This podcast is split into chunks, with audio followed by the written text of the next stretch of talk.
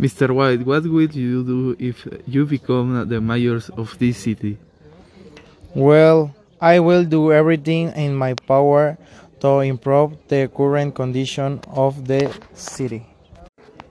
I want to ask you, you about some specific topics. The first one is education. Education has been a major problem in this city, so I will build 200 modern schools. I will create a tax in order to support free education for all citizens. Nevertheless, hear new teachers because we have more than now. No, I want to tell me what you will do about the heavy traffic and the traffic jams in the city. Historically, the Down planning office has not been able to manage this issue.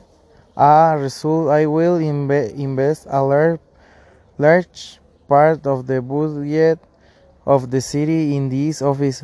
The objective is to reduce the heavy traffic and the traffic jams not only in the short term but also in the long term.